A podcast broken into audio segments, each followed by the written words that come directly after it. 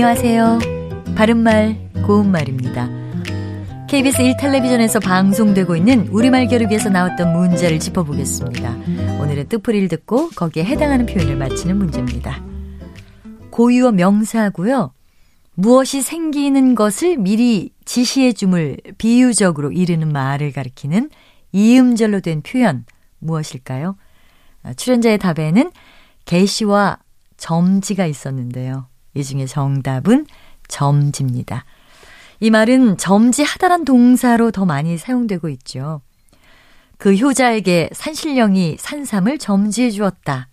또는 아, 그녀는 자기 남편을 하늘이 점지해 준 배필이라고 생각했다. 이렇게 말할 수 있습니다. 그리고 점지의 기본 의미는 신불이 사람에게 자식을 갖게 하여 줌입니다.